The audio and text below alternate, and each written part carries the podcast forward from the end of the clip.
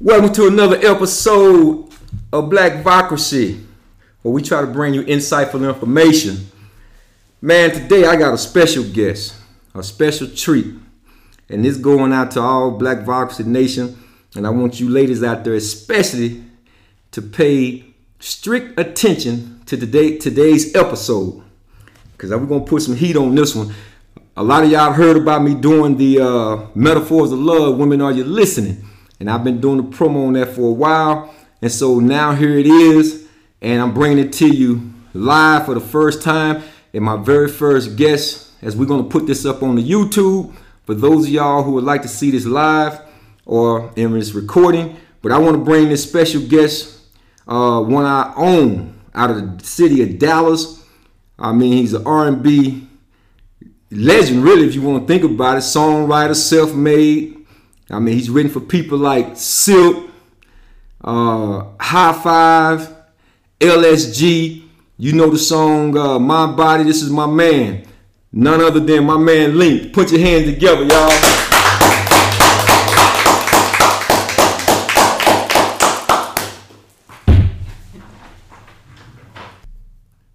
Link, my man. What up, man? Man. Look here, man, I am so happy to have you in the building, man. I mean, you know, I talked to you, but I hadn't seen you, man, in a long time, man. What you been up to? Man, I just been trying to, you know, maintain, man, out here in this madness that's been going on, man. But before I even get into that, man, brother, I just got to say, man, God bless you, dude. You know what I'm saying? I've been knowing you for a long, long time, man. And it just, you know, I mean, I can't even express the joy that I felt when I walked in the doors and I saw you, man. You know, like Thanks. You said, we've had conversations or whatever.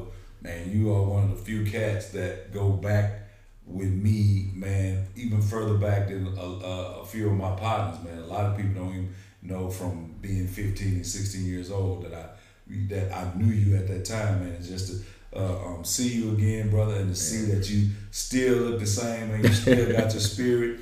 You still motivated, man. That is truly a blessing, man. So I just had to get that out first and foremost, man. You know what I mean? Yeah. I always had love for you, brother. I always have. Always. And for those of y'all who don't know out there, I can concur and tell you some stories back in the day from our basketball conversations. You know, he was a sophomore over there, junior over there, playing for South Oak Cliff, the Golden Bears. You know.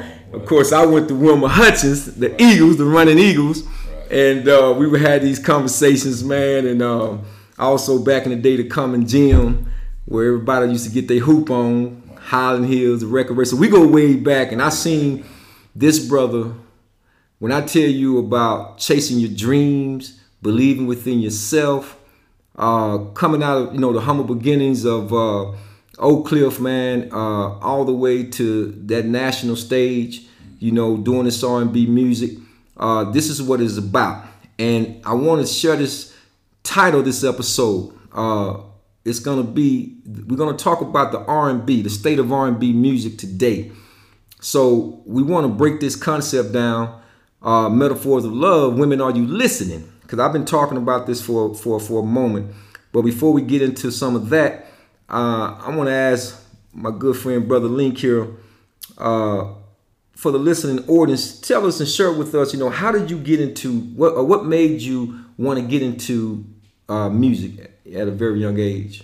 Man, as you know, man, music, you know, it's kind of been in my blood for the longest, man, even when I was a young cat and didn't really realize, you know, what music was. It was something about music that kind of touched me from early age, man. And as I grew, and start kind of noticing and finding out that this was something that could be done, you know what I mean, to for a living, you know what I'm saying? I just kind of dove into it, man, and just tried to see if, you know, I was good enough, you know what I'm saying, to maintain and to have a place in the music business. And so listening to a lot of great artists, man, I was motivated, and being around a lot of talented artists here in Dallas coming up and being in groups, man, gospel groups and rap groups and different things of that nature, man, it just kind of gave me even more fire and desire to try to see how far I could go into the music business, man. So I was just curious, man, just to find out if I was really good enough to make it. That's really what motivated me. Yeah, man, I hear you. And you mentioned some of the people that you would listen to as you was coming up. Who were some of your favorite artists, you know, as you was growing up as a young man? Man, of course, you know, the Jacksons, man, and Michael Jackson, man. You know, we were young. If you didn't idolize them, then I don't, you know what I mean, then you're not being honest. It was all about the Jacksons. Yeah, about the Jacksons. Yeah, just watching Mike and how talented they were. Also, I used to love Peebo Bryson. You know what I mean? But my favorite was Donny Hathaway, man. Yeah. It was something about Hathaway's music that just struck a chord with me, and I just could not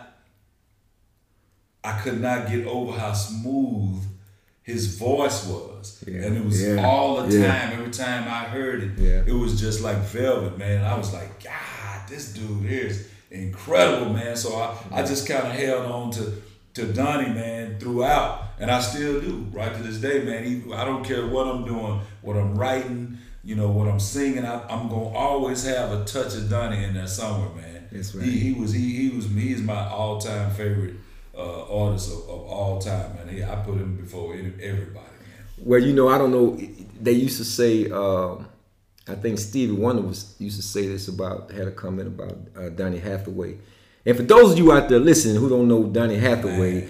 Hey, man, go treat yourself. Pull him up. Yeah, I mean, we're talking about so many people have tried to do the rendition of This Christmas. Yeah, This Christmas. What's the song? I've Been So Many Places. Song for You. You know, this song has been done over and over and over, and no one has still to this day done it like Donny Hathaway. And again, it was Stevie Wonder who used to talk about Donny Hathaway, man. Like man, his voice was just so silky, man, and the runs that he could do, you know, he was tough, man. I know him and Miss Roberta Flack, they had they run. So I can see, you know, if you were studying individuals like that, I can see why you was destined, man, to get to stardom. I really can. So as far as your creative style, and you think about the style, the music that's being offered, oftentimes played today, what was your mindset when you were writing or going to the studio? I mean, was there a difference between you're writing for yourself versus you're writing for someone else? It kind of depends on who the artist that I was writing for was. You know what I mean? Of course, you know, my music was kind of edgy, a little... You know what I'm saying? It was, you know what I'm saying? Everybody know about the sex down, man. Everybody know about the sex down. You know what I mean?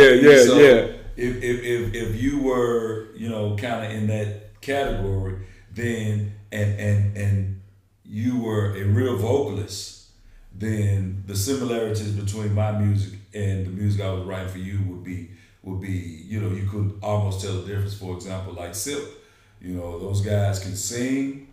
And, you know, their music had an edge to it when I met them, so we was kind of on the same level. So when I would write for them, I would just envision writing for myself. You know what I'm saying? But if it was someone like a Tony Thompson, who was the lead for High Five. My guy. You know. I got to pause you on this because I used to tell Link, you know, hey, man, everybody was talking about Tevin Campbell, but I was like, say, man, this guy out of Waco, this little joker named, but look at him, man, Tony Thompson.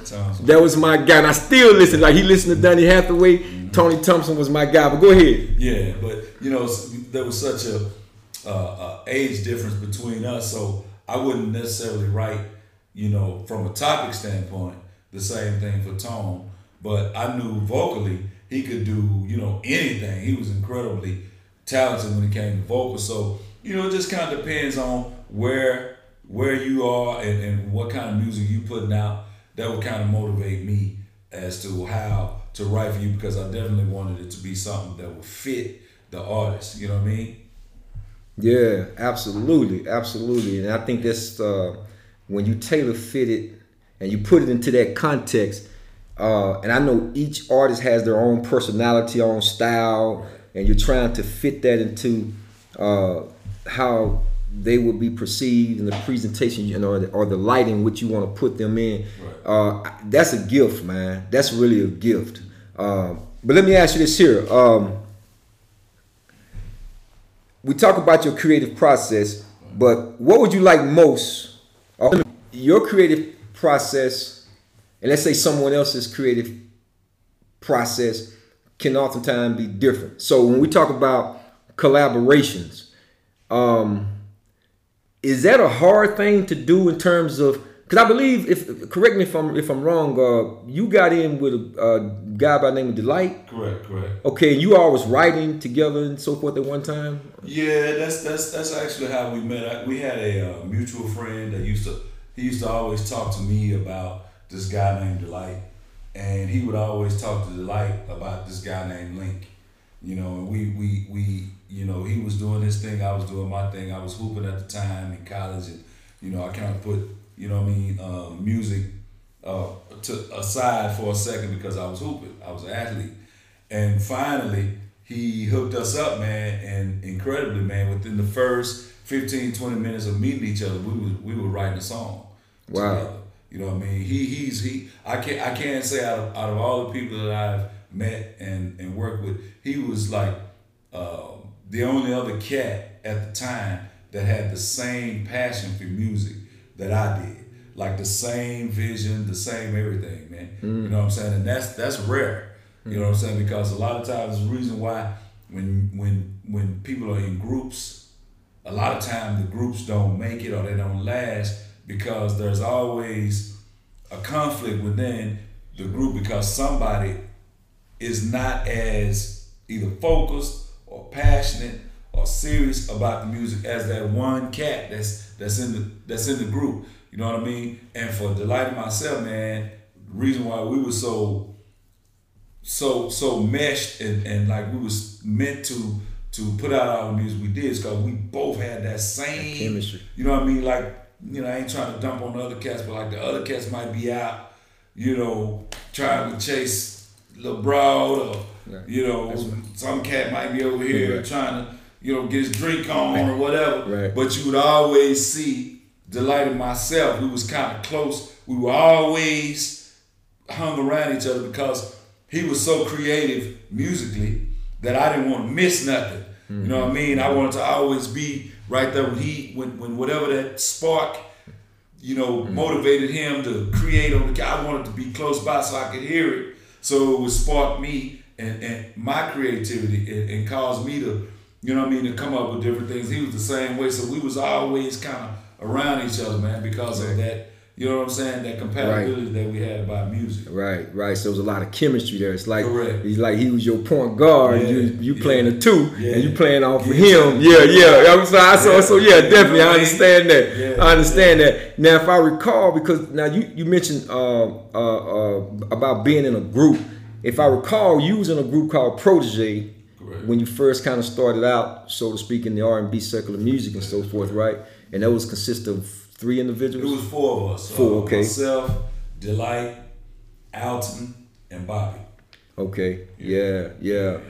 And I have a, man, if you saw it today, when my sister, for those of y'all who don't know, my sister who's transitioned now, she's passed away, but she was one of the cornerstone in the music field here in the city of Dallas, but she did a lot of independent things, lived in New York and so forth, and she would put on these local shows called LTN, which was the local talent network here in the city of Dallas. And back then you had K-104 and they had the Quiet Storm, and Peter Arnell used to host this show, as a matter of fact, and she decided to take it upon herself to try to find this young talent that was spruing around the Dallas area.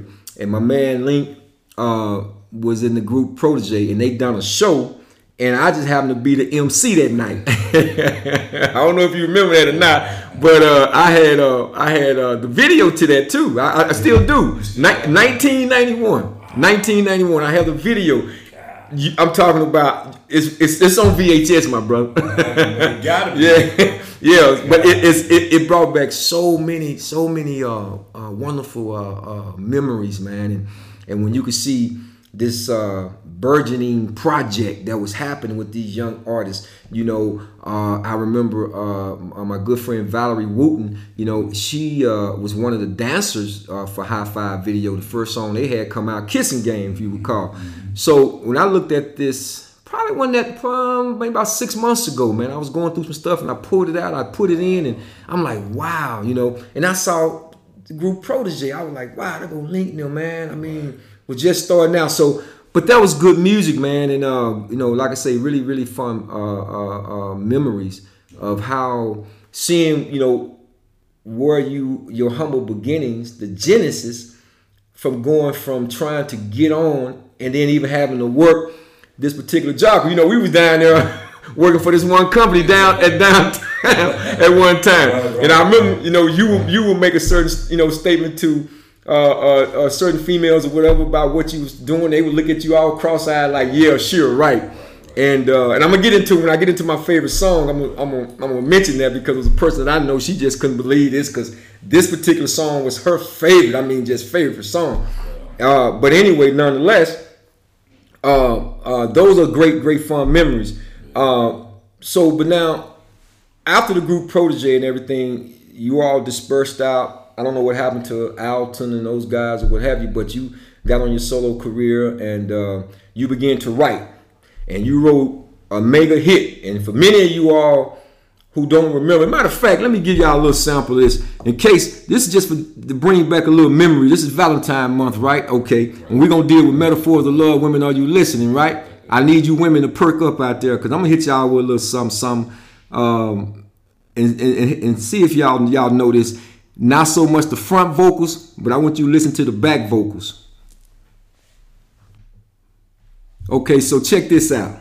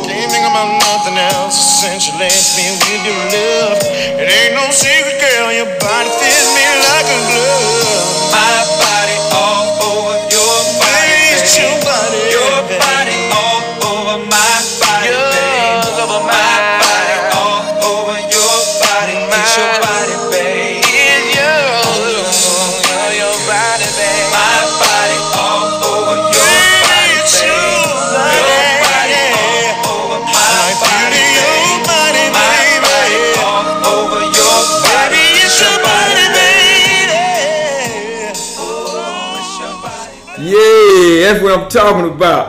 Now I know that has to bring back a lot of memories for all of you beautiful ladies that are out there. My body all over your body. And of course, that was my man Link on the hook. You know, and he don't remember this. I know he don't remember this, but I remember, if y'all remember Sunday nights over at Gigi's, Link had came in and we was talking about the song. Of course, you know, I've always thought I had little vocals too, you know. So I was just messing with my guy. I was like, "Say, I think you should have did a couple more runs on that one. You kind of held back, you know." And we laughed about it. But I was teasing him. I was like, I don't know, man. He said, no, listen, I was gonna put that on my song, but when he saw the figures, he said, y'all go ahead and take that song. I got many others. And then he hit it for me. I said, well, Link, if you would have sung the song, how you would have sung it? And I'm gonna tell you, man, without no hesitation, without no tea, no intention of Bobby Brown, but without drinking no tea, he hit that song, man, just like it was going platinum. It would have went platinum with him too. Right. So that was a major hit, and that came out when my body. I believe they released that in '97. I want to say. Wow, wow, '97, man. It don't seem like man, it's been that long, man. It's almost 24 years ago. Yeah, man, that's my body. Yeah. And it's songs like that, which I don't have time to break down my body, but it's a lot of metaphors into that song. Just when you're thinking about just the title itself, my body all over your body. Well, that's an intertwine. That's kind of like the caduceus on a medical staff stick.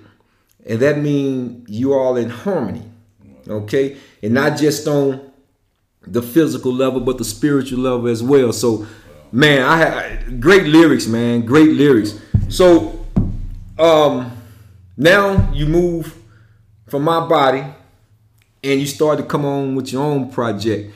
And I can't remember the quote that Gerald Levert, may God rest his soul, another great R&B singer, but I remember him giving you a shout out.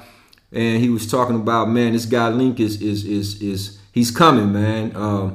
You know, I know a lot of time people was trying to compare you a little bit to Montel Jordan because you all tall guys. And Montel was another guy I had the good fortunate pleasure of meeting when we was doing Hard Rock Cafe every Wednesday night. And they was in a play and we brought him over, him and my guy Eric Williams, who was with Blackstreet.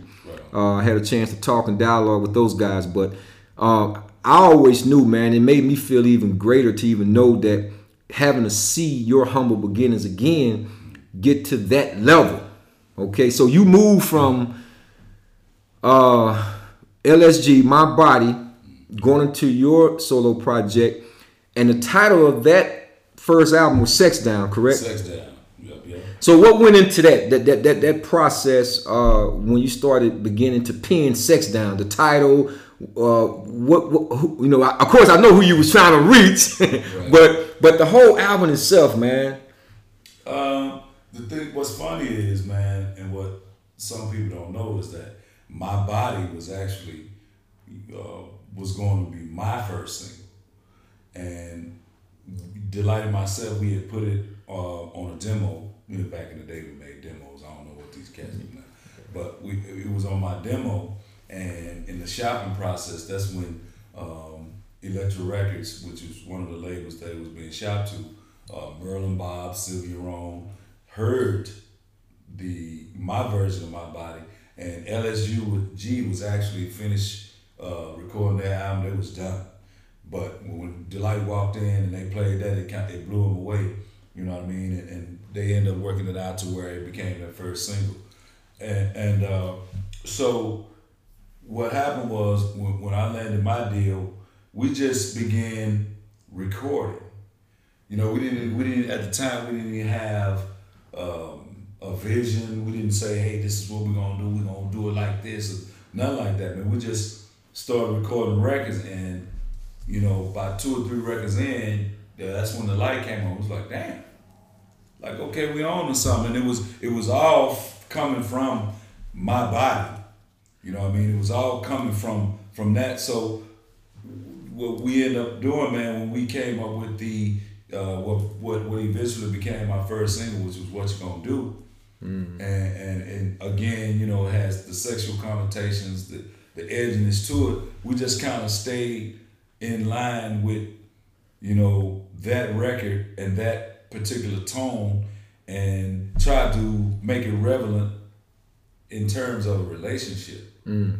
You know what I mean? So we just said, hey man, listen, let's don't, you know, make this a 1 or 2 record type of deal. Let's you know, let's make the whole album, you know, based around this concept of a relationship from a male's point of view. You know how males are when we first meet females. We one track mind.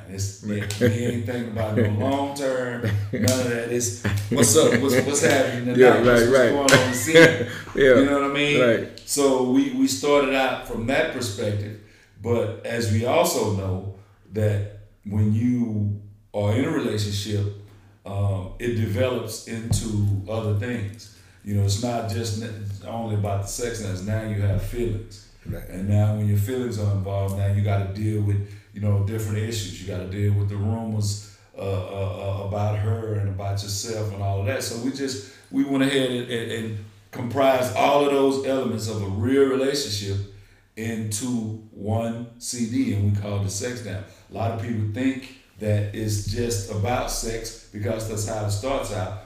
But as you get into the album, you find out that it's not about sex, it's about a real relationship. And everything that goes along with the relationship. Everything that goes along. Y'all heard that, ladies? Everything that goes along in the relationship. Right on. And so there was another, let's see, because I kind of get them mixed up. What You Gonna Do was the first song that was released. Single, okay. And then you had, I think it was Really Want to Sex Your Body. And I want to play... my listening audience out there a little bit of this I Really Want to Sex Your Body, because recently, man, I pulled that up and it got over 900,000, almost 1 million plays, you know. And I was like, wow, so this song really has some relevancy even to today. So I want to give y'all a little bit, for those of you all who don't know, I'm going to give y'all a little bit of this real R&B, you know, to help you out with your happy Valentino Day. You know, maybe you'll probably put that in, and you know, some of y'all might work on another little bitty one.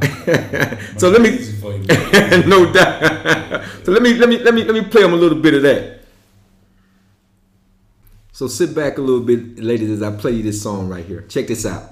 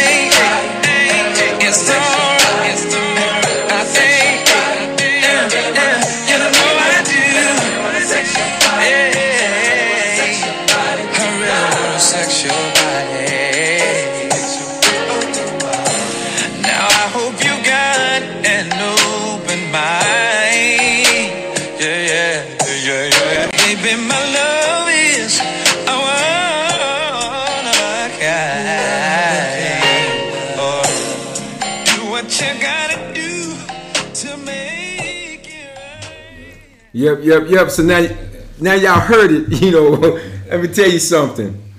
I mean, you can go re-buy the album again. You know, I bought Lauryn Hill album twice, maybe three times. Right. If that vibrates in your soul, go get it. Yeah. But now in the song, man, you say the passion in the eyes. Mm-hmm.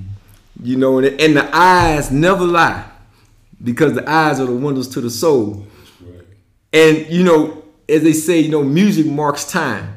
Mm-hmm. And there was an era, a time when you had, for every one fast song, you may have three slow songs. Mm-hmm. And that's what we're talking about today, the state of R&B music, right, the substance. And then, you know when we say music marks time, because I hear another lyric, they be paging me. Right.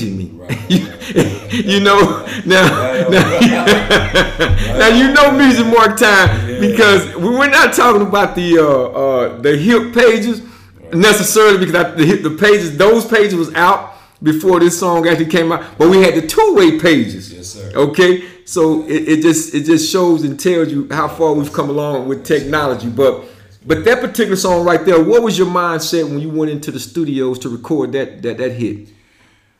Man, Delight, again, going back to what I said earlier about how creative he was and how I would just try to, just sponge off of his creativity and try to, use it for motivation for me. So he, we by this time we were well into it. Like, hey man, boom, we on the roll. And he said, man, we got to, at the time, Bone Thugs and Harmony was real hot. The way that they had kind of changed the game with the way they would rap it. They had the melody to it, and they would have the little, spitting, what I mean, with some rhythm. And Delight was like, yo, we need to do a joint. That's just got that bug Bone Thugs and Harmony feel to it, right? You know what I mean? He started going with the, and I really want a sexual body, and I really like just boom. And when I heard it, you know what I mean? Of course, I'm already hearing the music. That's all I needed. Right. You know what I mean? Right. So I took that and the music and went to my little space. You know what I mean? And said, okay, how can I break this down? You know what I'm saying? To where I'm saying the same thing that's gonna lead up to this hook, that's gonna make it all make sense. You know what I mean? And I came back out and was like, hey, check this out right here, man. And they was like, oh my God. You know what I mean? And hey, we was on to the races, bro. So it wasn't, let me see what they say, like in the movie The Temptations, and they had the quality control. Would you buy this or would you go get a sandwich? So obviously they took that, and that one made the album, man. What it turned out being one of the best songs on the album, man. And at that particular time, like I said, I really wish that I would have paid a lot more attention to that quality R&B sound then. I don't know what, my mind was pretty much all over the place. But I want to get into something regarding the next song, which was a club banger. I mentioned it earlier, and actually I thought this was your first song, but 69. Right. Okay. Was the first single. What you gonna do? Okay, what you go? Oh, okay. It was the title, but a lot of people know it as the 60s. Yeah, no doubt. No. We put what you gonna do, and then in parentheses we put 69, because that's what people. That's what stuff. Okay. Because I guess when it came out, man, because you did your thing on Soul Train, right on. And I remember that, and I kept saying, man, don't you go up there and embarrass us from Dallas and Oak Cliff, man, because hey, man, look here, man, we trying to get on, baby. Right on. Jermaine Dupri had So Def down in Atlanta. And I see my man, my people, my dude that was at my house, man. We done hung out back in the day, the whole 9 yards. I say, my man, them is on Soul Train tonight. And you know how people feel about Soul Train, man. Back then, make sure you clean the house. Clean up, and Soul Train is coming on. Yes, and you went on there and you did your thing, man. And so I'm gonna play that again too. This club banger, man, that had everybody, man, rocking out in the club when you dropped this right here. Okay, so y'all listen up to this one right here. This was a club banger. Right on. What you gonna do? Tell me what you gonna do. What you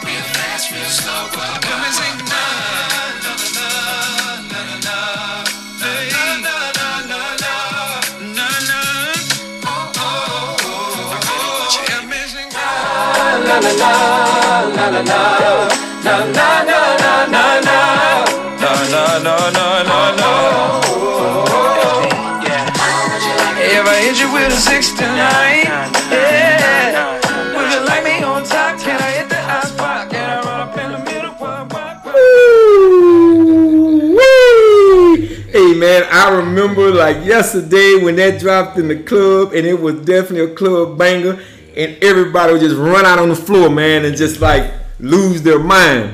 How would you like me if I hit you with a 69?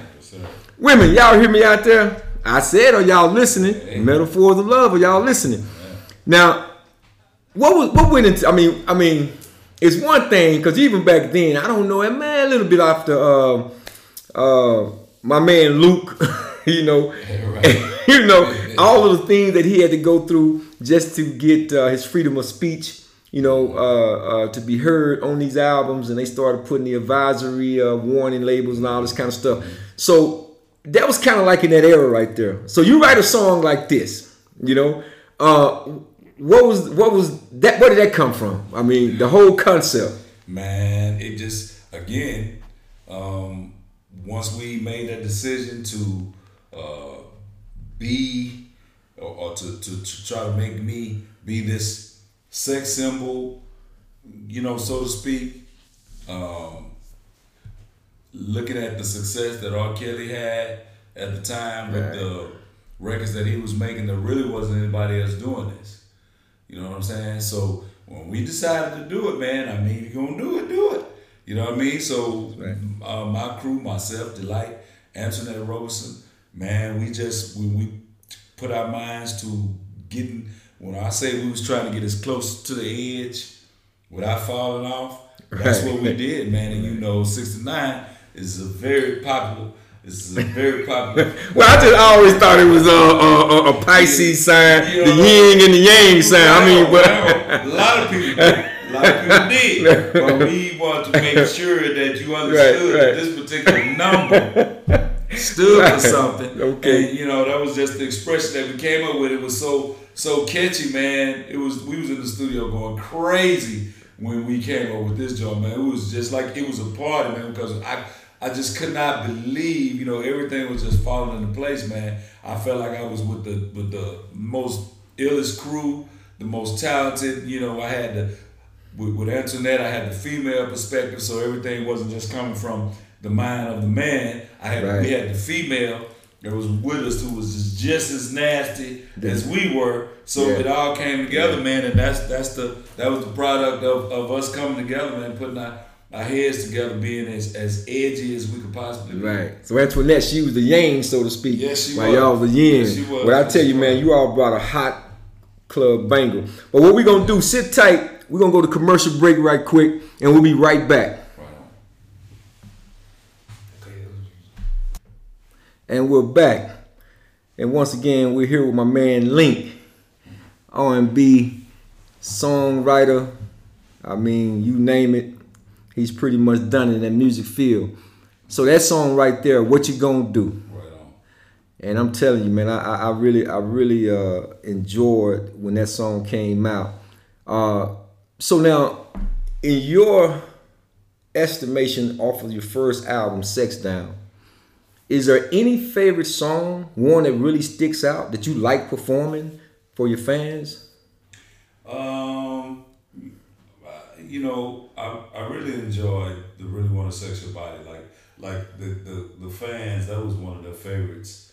So normally I try to save them for last when I'm going to perform. And I try to tease them a little bit and make them think I'm not going to do it. Walk off the stage and then the music come on and I come back and then the crowd is going crazy. So that's probably my favorite one to perform live, man. Because the feedback from it is crazy. It's crazy. Yeah. Well... Let me, I'm clearing my throat because I may have to mess around and start singing this one.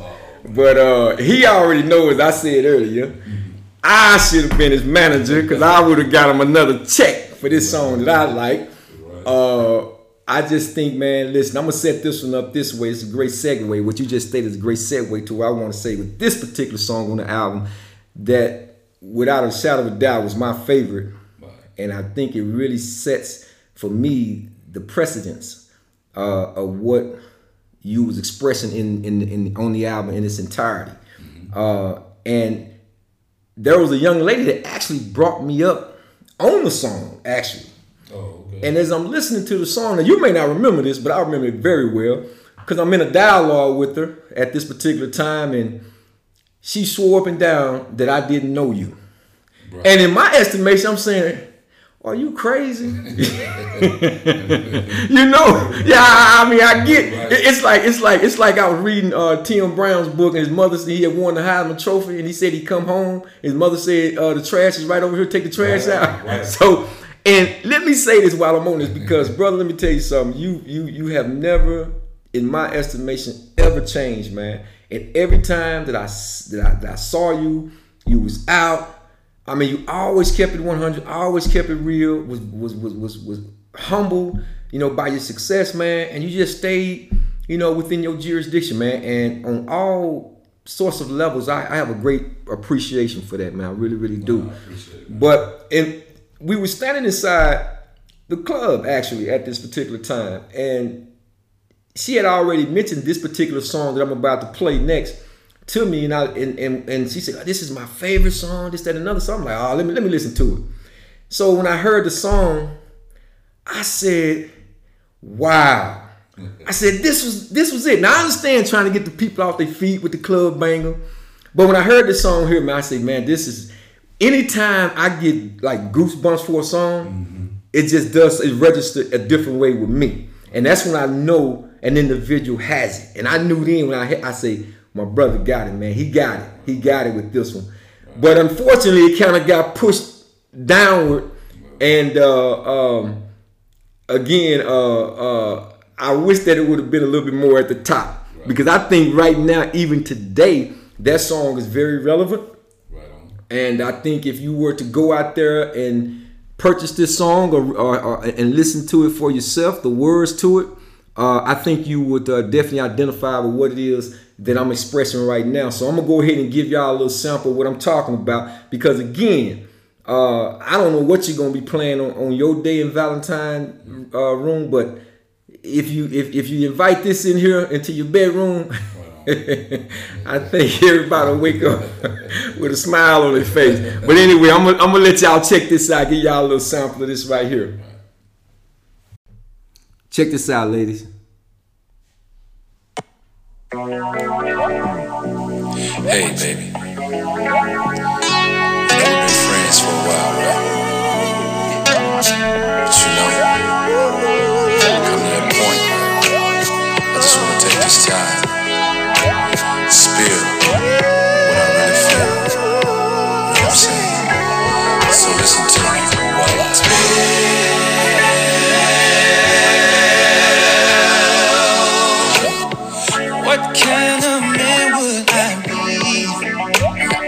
If I didn't let you know what was going on inside of me, yeah, we've been close for so long, yeah, so I need to know if you think what I feel is wrong, 'cause I really wanna be with you, be with you, and I hope you feel the same way too, same way too. It's hard to have you hanging around without making you mine. I wanna make you mine, yeah.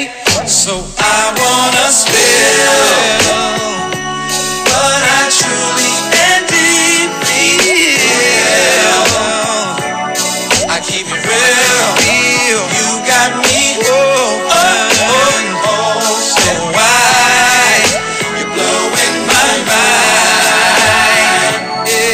I can't wait for the chance to spill.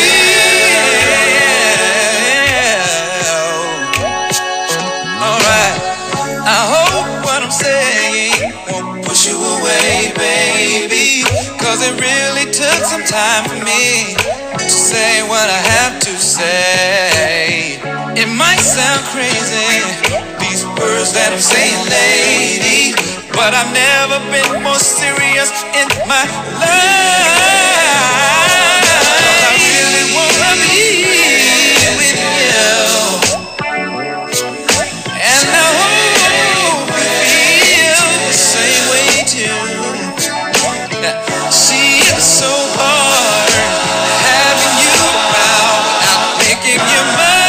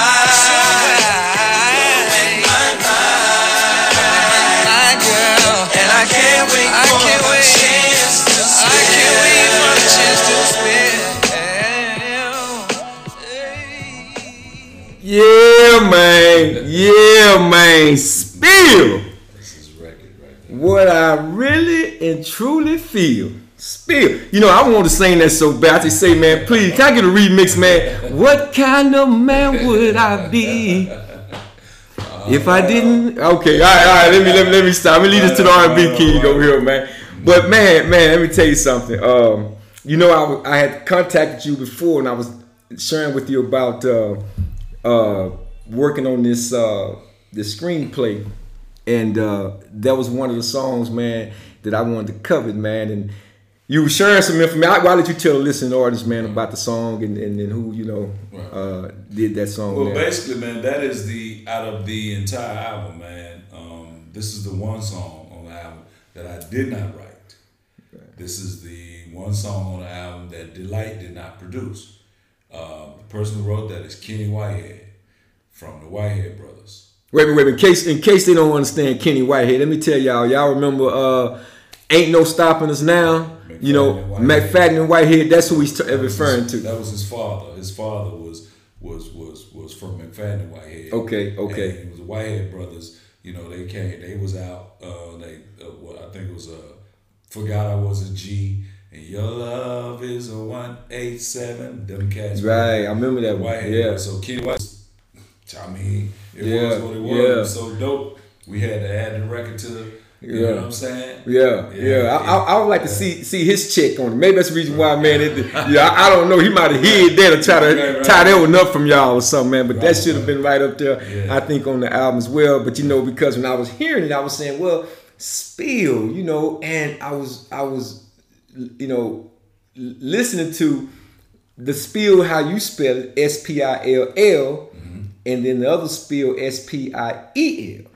Mm-hmm. And one, the spill that you have means, because when I'm thinking spill, I'm thinking, you know, like you waste over a drink or something to this magnitude. And then it talks about revealing yourself or spilling your conversation to someone. Right. So you being real, straight up, let me confide in you my deepest secrets and moments. Correct. And what's interesting about the other spill, It deals with the power of persuasion, you know. So I found both of those terms to be very interesting. But like I said, I took what you were saying. I was like, man, and that's real. And that's why you say, you know, in the song, what you truly and really feel. Because I think a lot of times in relationship, men don't express themselves in true content. Right. And unfortunately, a lot of our relationships suffer because of that. Right, right. And this is what I talk about when we get into the real substance of R&B music today. Mm-hmm. I don't think as it is with the music itself, musicianship, you know, it's one thing to go sample something and you know, steal another artist or however you want to put it, mm-hmm. Beats or trumpet players or whatever the case may be. But to go and have the creative thought to be able to originate that idea, to convey that message or that sound, because music is such a beautiful vibration. So for you guys to be able to do that, man, and express it within the content in which you did it, man, I think it was just marvelous. And this song, like I said, I connected with it. And I know, you know, all the other songs great too, but this is one that I really connected with, because I think the individual, it seemed as though, if you start from top to bottom, that song was kind of down towards the bottom, mm-hmm. but it seemed like there's an evolution. The way he started like this, mm-hmm. how can I just hit you with a 69, correct. You know what I'm saying, and bye-bye, till now I want to reveal something to you, because I went through the life of process. But talk about that a little bit more. Basically, it's just, like I said, you know, as a relationship develops, you know, it now reveals feelings. You know, on both sides, and basically what happens is the guy has an epiphany at this point and says, "Damn," you know what I mean? Like I really like you, you know what I mean? And like you mentioned, a lot of relationships suffer because men, we have so much pride. You know, we try to be so hard, you know what I mean, that we can't, you know, reveal our true feelings because of the vulnerability that comes along with it. I get it to a certain extent, but, you know, that particular song is basically a guy just being aware that, hey, man, I like this girl. You know, she's not just, you know what I mean, just bump and grind, just, you know, a mattress monkey, none of that, the terms that people use. She's more than that. Like, I like her. And, you know, he took his time and put it in his words and said and told her that, hey, man, I got feelings for you. Right. You know what I'm saying? This is where the album kind of transitions from the physical into the mental and the spiritual. And that was a great midway point of the album to now. This is no longer about just, you know, knocking boots, so to speak. Now, you know, we are connected. My heart is in it at this point. And that's what happens from there on out in the CD.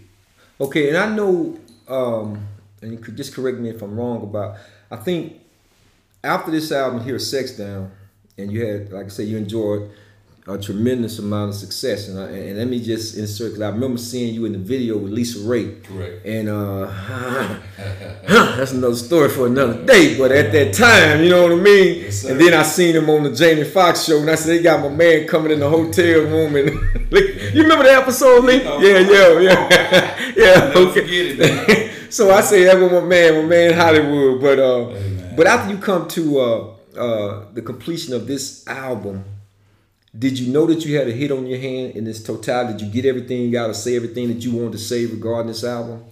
I did. Unfortunately, it was not as successful as we thought it would be. But as far as like the expression and the production, the lyrical content, the vocals, the arrangements, we were extremely pleased, extremely satisfied, because we were on then an independent label back then, Relativity Records, which had distribution through Sony, and they did the absolute best that they could do. Mm-hmm. You know what I'm saying? But the truth of the matter is that the record was too big for them. Mm. It was too big. You know, I was not 17, 18, 19 years old when I came out. Right. You know, I was a grown-ass man when I released the record. You know what I mean? I had done different things before, you know what I'm saying? I made music prior. I went to school, I played ball, I served in the military, like all of this kind of stuff. So I was grown. I had real experience, and you could tell on the record. You could hear it. Right. You know what I mean? So that particular record, you know, needed to be at a label who had already had previous experience with R&B, you know what I mean, like an Elektra or Columbia or Def Jam, whoever, and then we would be, you know, talking about something totally different right now. Right. You know what I mean? I have no regrets. It's just that's just the way it was. You know what I'm saying? That was a lot for them to handle, with that being their first R&B experience, because Relativity used to be a rock label.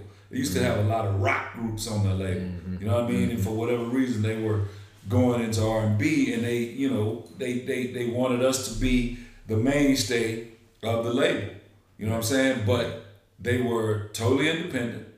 They didn't have regional reps in those cities, so all the people that they used to work the record were people that they hired. Sure. They were independent reps who back then, everybody know, didn't nobody have no loyalty to, you know what I'm saying? It was just, hey, I'm gonna get this money right now, go put these flyers out, go blah, blah, blah, and it's over. Whereas if you got a regional rep who works for the company in that region, then now it is their responsibility, because they can lose their job. So that was the one thing that hurt the record. Other than that, man, we felt great about it. We put our all into it.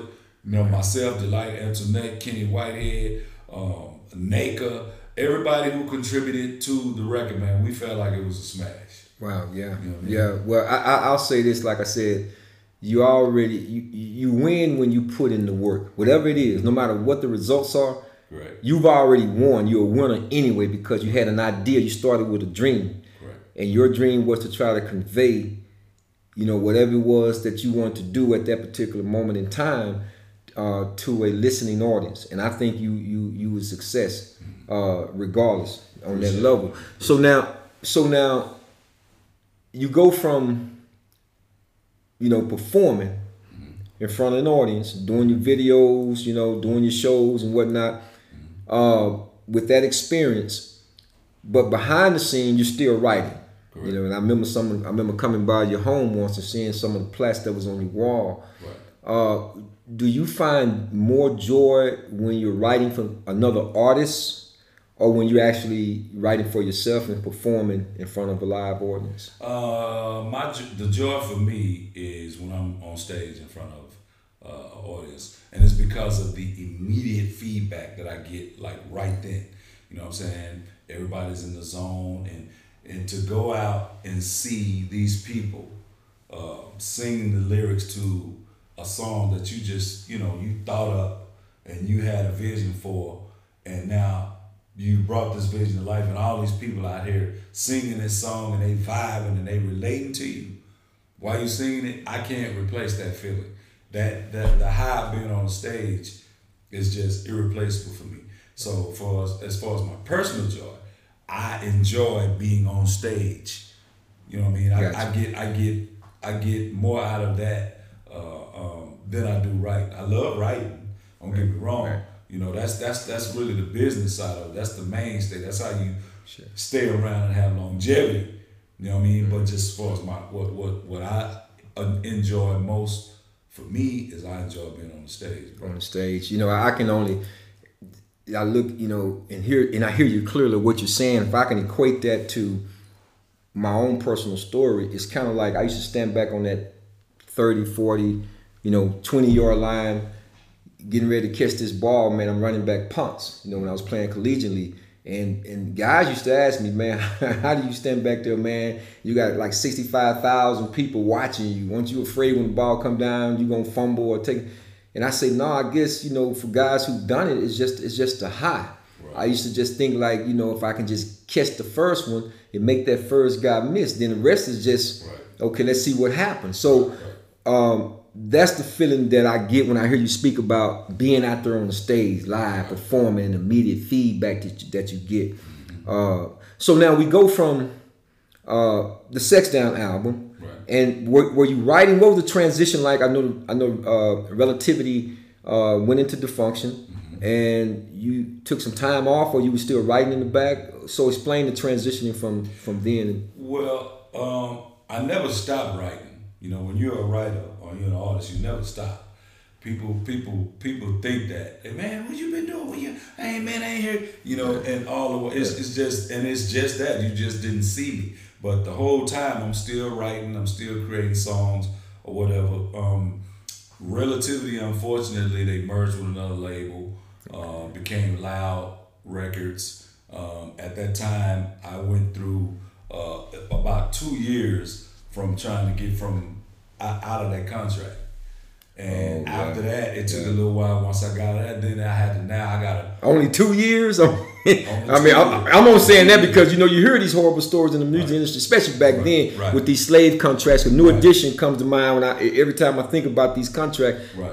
How long them brothers, man, were held with MCA Records until Puff Daddy had to get them out of the situation they was in. So yeah. Well, it was totally different. See, with Relativity going out of business, so to speak. That was different. Gotcha. You know what I'm saying? It wasn't like they were still functioning and was on top and I just decided, hey man, I don't want to be with you anymore. It wasn't like that. It was just, hey, you out of business. So that whole deal took about 2 years. Then I had to regroup, and try to come back again and see how I was going to come back. Was I going to re-sign? Was I going to be independent on my own?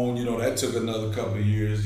So that's the little time frame that was in between Sex Down and the album that I did after that. What you did after that? Okay, right. So now that period when you finally got yourself back reacclimated, if you would, and your feet back firm, the next album was it Creeping? Creeping was the next album. Creeping. Yes, okay, and like I said, I didn't even know that album you had produced and came out with that album. But when I heard the songs on that album, I'm like, man, I hadn't heard anything from my guy in a minute, but there were some songs on there, man, that I really enjoyed. And one of those songs was called Personality. And I'm going to give the listening audience, man, a little bit of that. So y'all check this out. This is from the second coming R&B album from Link, Creeping.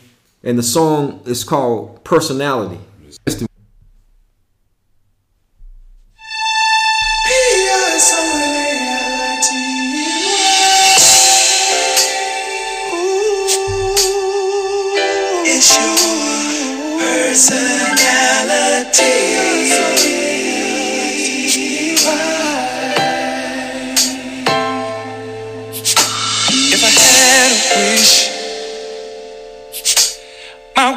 Would be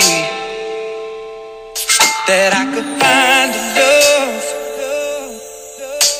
that was made for me. Now she ain't gotta be. Love you. Cause all I really need is a girl that's down for me. Yeah. Oh, don't need no movie star. Oh, don't need no fancy guns, baby. Oh, can't you see? Oh, that is your personality.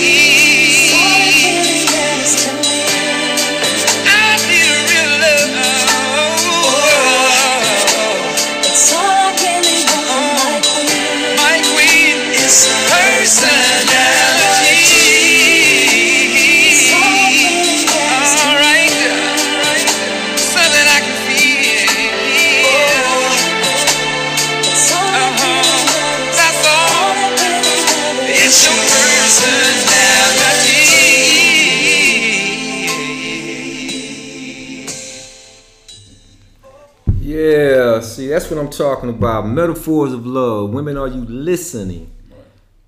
It's not about your anatomy. It's not about the fancy cars. It's not about all this Hollywood glamour. He's talking about your personality, your persona, what defines the total essence of you. I think a lot of times too many women, far too many women, work overtime. You know, with your long eyelashes and all of this extra hair weave, and you know, and I'm not talking to the sisters suffering from alopecia or you don't have your edges. I'm not talking about you sisters. I'm talking about those who have natural, beautiful hair that we can't even run our fingers through as men. Right. He's talking about your personality, and I think if we look within ourselves, you know, we will find that that's where the best things reside. Look within yourself first and foremost, because as I stated before, you know, oftentimes your input will definitely define your output, the things you put in yourself. And that's what we're looking for as men, you know, your personality. So that song, man, is beautiful. Again, it's another beautiful song that I just don't think got a lot of the credit that it should have gotten off your second album, Creepin'. And if for those of you who've never listened to those songs on the album Creepin', go download, check them out. Wow. Really, really. Because I'm going to tell you, I think what we definitely have to do is get back to that quintessential essence of what songs represents. This is what I'm trying to do with Metaphors of Love. Women, are you listening? Because men have been singing these songs hit after hit after hit. And if I had to correlate this song with any song I could think about, it reminds me, even though this song was a little bit more up-tempo, it reminds me of the Temptations song, Beauty's Only Skin Deep, you know, and they talked about that, you know. And so that song right there, Link, it brings us like full circle back around, personality. So you sisters out there, the next time, you know, an individual tries to define you, or try to vet you, or tried to place a value on you, you know, you check that. If you know that you're a student of life and that you're well read, and you had an opportunity to really look within your own abyss, then you check that brother, you know, because you're more than just your hips and you're more than just, you know, your breasts and all these things. This brother's writing about personality. Now, as it relates today, in today's time, today's music, who are some of your favorite artists today? If you had to name any, just a few that come to mind. Wow. That's kind of holding up the umbrella, if you will, to some extent. We know we got Usher out there still trying to do his thing, but Usher is definitely one of my favorites. I like Tank. He's probably about the one of the few that still has the opportunity to hold it down for R&B right now. Gotta love Beyonce. You know what I mean? She is the queen for a reason. You know what I mean? Well, just on the mail, just the mail. Definitely Tank, definitely Usher. I like Chris Breezy as well. Very, very talented dude, Chris Brown. You gonna leave out your man Trey Songz? Yeah, not so. I mean, I like Trey. You know what I mean? Okay, with Trey cool. You know, of course, my brothers, Silk.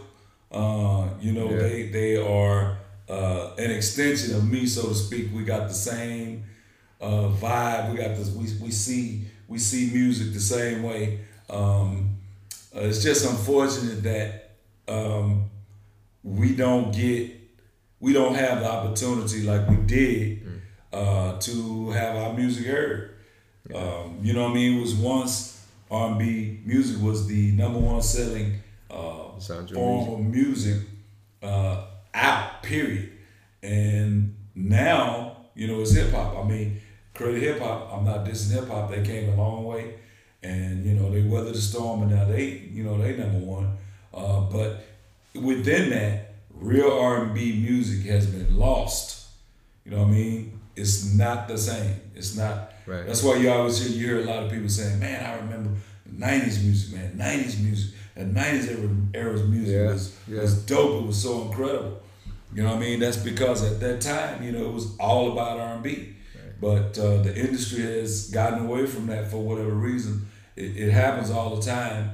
And hopefully we'll have a resurgence and come back, you know what I mean? Yeah. And continue representing real R&B music. I'm hopeful, man, because I know I was listening to Jamie Foxx. You know, he was trying to do his thing and talking about, you know, bringing back that vintage R&B sound. And I'm definitely hopeful. I was sharing with a guy before about, you know, really R&B really opened the door for hip hop, because back then, even with your Tupacs and your Jay-Z's, they sampled a lot of R&B. And so as long, you know, and P. Diddy himself was the king of samples and so forth at one time. So when you had a chance to put the Tupacs on or the Biggies on, and like they sampling M2 May or my man Dennis Edwards in the case of Tupac, Hit 'Em Up. These R&B songs, man, and I don't want to be a lost form or a lost craft, if you will, just like with musicianship that I talked about earlier. Somehow, man, we need cats like you, we need cats like Silk, and we need, you know, the Ushers to keep carrying that banner into the next generation, man. And I know it's a you know, new time, new era, different day. But as I was talking about earlier about the quintessential of music, the essence of it, man, it never goes away. Love never goes away, right? Sure. So that's a universal concept. You know, it's a verb, and it shows action. So when you guys are writing, man, and putting these like, you know, you think about young artists like her, you know, Daniel Caesar, you know, it's another guy, I can't think his name right now, but man, he had a song I really like. I want to say, it's not coming to me at the moment, but these was young guys that had a lot of potential. Now the young brother like Jacquez, you know, promoting himself to be the king of the stage and all that. I listen to his music, I'm like, so support the young brother, but you got to go back to the lab and really and really reach back and really know what it was like, man, to make a song with that type of substance. Right. So let me ask you before we wrap this episode up of Blackvocracy. And again, y'all, I want you all to know that we want to try to reach and continue to advance our culture. And I'm doing this concept, Metaphors of Love. Women, are you listening? And yes, for those of y'all who may be thinking it, well, why won't he do something, Metaphors of Love? Men, are you listening? I do have that in the warehouse as well. But right now, I want to deal with my sisters out there because the ratio, as we know it, is 20-1. And we got to bring some balance back into this thing. And you all have to understand, the cycle of things and what's really going on. So let me ask you this question here regarding your stage performances now. You're still touring, from doing shows from time to time here. Yeah, with everything that's going on with the pandemic and stuff like that, right. Of course, a lot of things have slowed down. But every chance I get, anytime there's something that a promoter can put on in a venue that is allowed, enough of a capacity to where it makes sense. I'm definitely hitting the stage, man.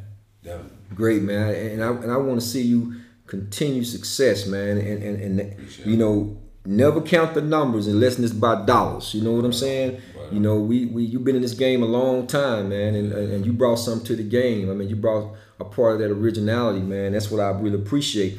To the young generations today, what is the best advice that you can give some of the young brothers and sisters that are out there that's trying to either get on or, I know it's the internet and all this stuff makes it so different now, because I was looking at something with my man Steve Stout, and they was talking about the label that he has where the artists can come in and really control a lot of the revenue and what they're doing and so forth. But what would you say to the younger generation that's trying to get on today? I think the same thing I've been saying for my duration in the business, because I think it still holds true. Is first and foremost, you got to work on your craft, whatever it is. If you are a singer, you got to work on your vocals. If you are a dancer, you got to work on your dancing. If you're a writer, you got to work on whatever your craft is. You got to work on that in the dark. And what I mean by in the dark, that means when nobody can see you. This is when it's just you and your craft. You have to perfect whatever it is you do, because when opportunity doesn't abide by your schedule. You see what I'm saying? It doesn't sit back and wait and say, okay, he's ready now, let me go see what's up. That's not how it happens. You know what I'm saying? So whenever the opportunity comes up for you to showcase whatever it is that you do, you got to be ready to walk through that door. Right. Like right then at that moment. It's so many people that I've ran into before, and they give me this story about, yeah, man, I do blah, blah, I got this song, boom, my man, and this door. And I be like, God opens that door when he sees fit. Not when you think it's time for you. It's when he says, okay, it's time. And you just got to be ready for whenever the door opens. That's the main one. Number two is, no matter what it is you got to go through, no matter how many doors are closed in your face, no matter how many times people tell you you're not good enough, don't ever, ever give up. Ever. If that is something that you truly want to do and you want to accomplish, don't ever give up. Because again, it's not on your timing. Your satisfaction should be in putting in the work, being prepared when the opportunity presents itself. Because all the other things are out of your control. But if you give up before you get the opportunity to do it, it was all a waste, and you really weren't destined or meant for that anyway. You know what I'm saying? And thirdly, and most important to me is, I tell people, put God first in your life. Absolutely. You know what I mean? I'm not saying that from a preaching standpoint. I'm just simply saying, let God guide you. Talk to him when you are alone. When you have questions, ask God to show you a better way to do things. Ask him to guide you, and ask him to give you the strength to be able to tolerate all the negative things that come along with you trying to do something that somebody else can't do, because the haters are real. You know what I mean? They when people see you trying to do something and it's simply because they don't love themselves, they don't want to see you successful. They don't want to see it. They'll smile in your face and say that. Right. But deep inside, they don't want to see you come from where they came from. Right. Now you made it out and they didn't. Right. So they're gonna throw rocks, they're gonna do whatever, and you can't be discouraged. You gotta draw that strength from somewhere. And where I draw my strength from is from God. And he hasn't failed me ever yet in any situation. I may not get or have the success that someone thinks I should have, or even myself. You know what I mean? But because I'm my foundation is firm within Him, then the fact that I'm able to do it is I'm successful already with that. So those three things are the things I've always told anybody coming up, and they still, hold true right to this day. Yeah, absolutely, man. And I can definitely attest to you what you're saying on that as far as keeping God first, because that's one of the ways that we close out our show. That was one thing that my grandmother, she was very fond of, and we close the show out. We always keeping God first. My last two questions I want to ask you is, if you could change anything about the industry today, what would that be? I would change the fact that it is so judgmental. And what I mean by that is the industry wants to fit artists inside of this little box, this little space. Hey, be this age. Look like this, don't weigh more than this, be this height, look like this, you know what I mean? And in doing that, you have eliminated some of the most talented people in the world. Right. Because everybody wasn't born with a certain look. Everybody, opportunity or their mentality didn't strike them to begin searching for a music career at the age of 9, or some people, genetics mean they gotta be the size that they are. And to me, none of that has anything to do with the talent. If a person is 65 years old, and I'm not picking on 65 years old, I'm just using that age. Sure. If a person is 65 years old and they are dope, right? If you listen to the music and you don't even know that this person is 65 years old, if you don't know that this person is 400 pounds, you don't know that this person is 4'8", any of that, and you listen to the music and the music inspires you in a way, if it touches you, to me, that should be all that matters. Right. To me, I understand that it's a business and the labels, they are looking out for themselves, their own pockets, they're trying to turn a profit. I get that. But the way the industry has gone right now, it's all about how many followers you got, how live you are on social media, all of this stuff. It has gotten away from, like back in the day when Motown was just running it with all of those groups, when it was just simply about the talent. You know what I mean? And it's not about that anymore. It's about so much other stuff right now other than music, man. That's the one thing that I would change about the music business, man, because to me, it should be about the music.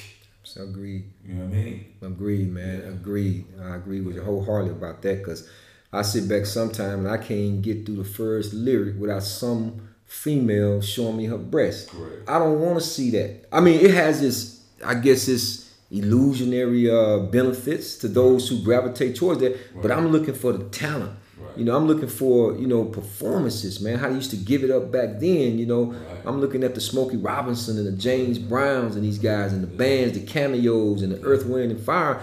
And you mentioned names like Peebo Bryson, which is one of my all-time favorite vocalists as well, and then Luther Vandross, who never really did a whole bunch of dancing, I think is the greatest balladeer right. to ever grace the stage. So right. we got to get back to that and not allow people to put strings on us and become puppeteers and dancing and want us to be able to do it how they want us to do it. Right. You know, and I always tell people, I don't have to be politically correct. I just need to be God correct. Right. You see? And so I'm gonna, you know, I'll support the individuals who are really sincere about their craft and really want to get out there. But, you know, me, man, I'm gonna keep it old school R&B, 100 across the board. Right. So let me ask you this: what's next for Link? You know, what projects and how can people get in? What handles do you have? How people can look you up, contact you, whatever the case may be. Right on. First of all, you can follow me on Facebook, Link Browder. I'm on Facebook. I'm also on Twitter, Link Music 69, the number 69, and I'm on IG, the artist Link. All right, that's how you can look me up. Right now, I'm currently working on an EP. Right now, I'm almost finished with it. I'm very excited about it. I had some trial and error getting to this point. I released a mixtape that's on SoundCloud right now. It's Link R&B. If you go to SoundCloud, Link/R&B, you can find the mixtape. I put out a couple of singles, Weather and Erotic. And now, you know, I've gotten to a place where, you know, in this new age of doing music, where you have to incorporate social media and stuff like that, that I think I've got a handle on it. And I'm about to drop this EP, man, this year. I'm not going to give no date because I don't want to disappoint anyone. I don't want to disappoint myself, but it's coming very, very soon, man. A 6-song EP. I'm very excited about the records. And we're just going to see what happens, brother. We're just going to see. Hey, man, make sure that you DM me, man. Call me. First, you got all my information. You can get it, whatever, on email. And let's do this, man, for our younger generation, because I really, truly believe this is African-American History Month. And, you know, in order for us to continue to, again, advance the culture, man, I think we always have to check the rearview mirror and see the ones who paved the way for us to get to where we are today. And that's what the younger generation really needs to do.